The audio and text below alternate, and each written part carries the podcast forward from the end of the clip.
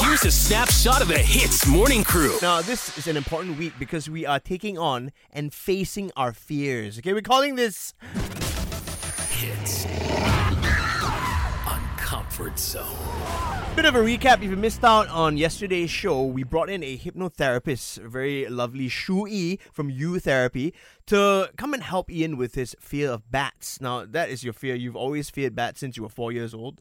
And, um, I feel yeah. like you're taking the Mickey, but I'm yeah. not. I'm not making fun of you, man. I mean, fears are real. We should respect them. Oh, thank you. Yeah. Again, I don't believe you, but uh, there you go with the laughter.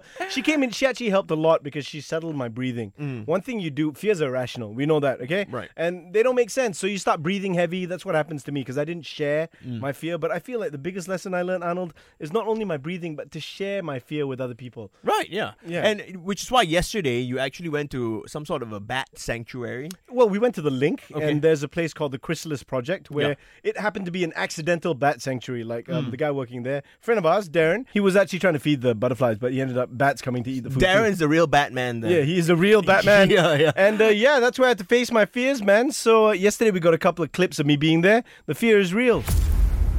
Here at the Chrysalis Project in the Link in KL, I'm about to face my fears. Hits on comfort zone. Gonna meet some bats. Am I really doing this? Oh god. Oh my god. And Okay. one or two of them does actually fly up here, fly up here, and fly up. They're not touching me, right? Okay. Oh yeah. Wow. That's really close, man. That's really close. That's a bat. That's a bat. That's a bat. That's that's full on. There's no joking about that. Um, still scared. Pretty much. I'm. Uh, they they're good. They're not coming near me, so I'm good. So the fear wasn't conquered, Yeah. but it, uh, you know, progressively, baby steps. But I feel walk like I'm me getting through there. it, right? Okay. Walk me through it. Like, how close were you to the bats? And when they flew closer to you, how scared were you? Um, not as scared as I was before because everyone around me was very supportive. Friendship, we call it. You know? Right, right. Where they were like, "Watch out!" or "You, if you, if you're not ready, you can move back." Yeah. Things like that. But I was in the vicinity, maybe about a meter away. That's I great. hope that's good enough for you. no, no, for sure. I mean, look, man, it's not a competition. you Yeah, know? I oh. mean, facing your fears is a is a real thing. But uh, would you say the yeah. hypnotherapy with Shui worked then?